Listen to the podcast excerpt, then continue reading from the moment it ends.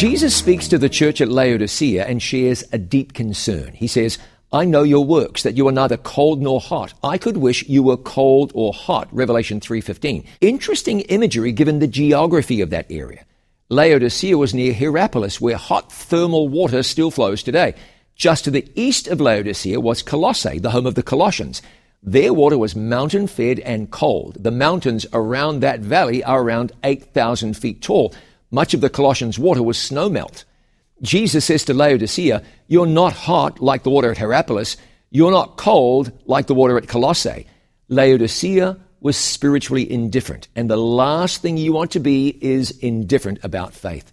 Jesus is coming back soon, really. And eternity stretches before us. Nothing is more important. I'm John Bradshaw for It Is Written.